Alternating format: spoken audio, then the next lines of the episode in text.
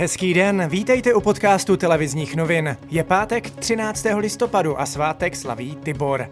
Dnes bude zataženo až oblačno místy mlhy o jediněle mrholení. Během dne místy polojasno až jasno, zejména v Čechách. Teploty se budou pohybovat mezi 7 až 11 stupně Celzia. V tisíci metrech na horách pak kolem 5 stupňů.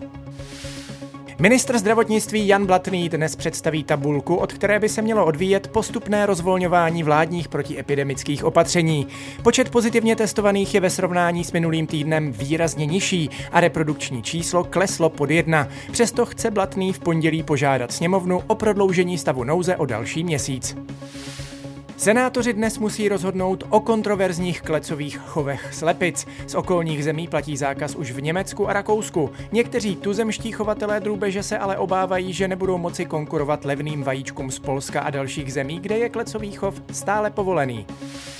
Senátoři současně rozhodnou také o osudu tradičních českých cirkusů. Sněmovní verze zákona totiž vystupování některých druhů zvířat nově zakazuje. Komentář připojuje ředitel cirkusu Humberto Hinek navrátil marší. Dnešek ukáže, jestli senátoři upřednostní argumenty a fakta nebo živou propagandu našich odpůrců.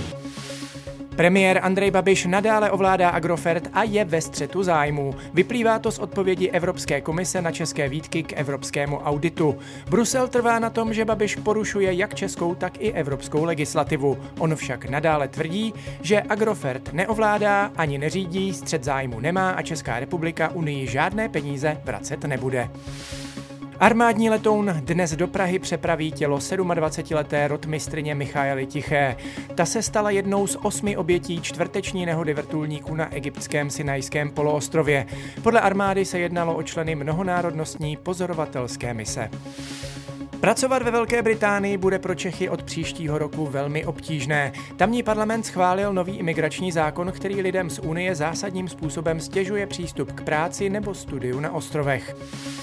Společnost Google chystá změny ve smluvních podmínkách. Od června zruší neomezené úložiště pro neplatící uživatele ve své aplikaci Fotky. A to je z dnešního podcastu televizních novin vše. Mějte fajn den.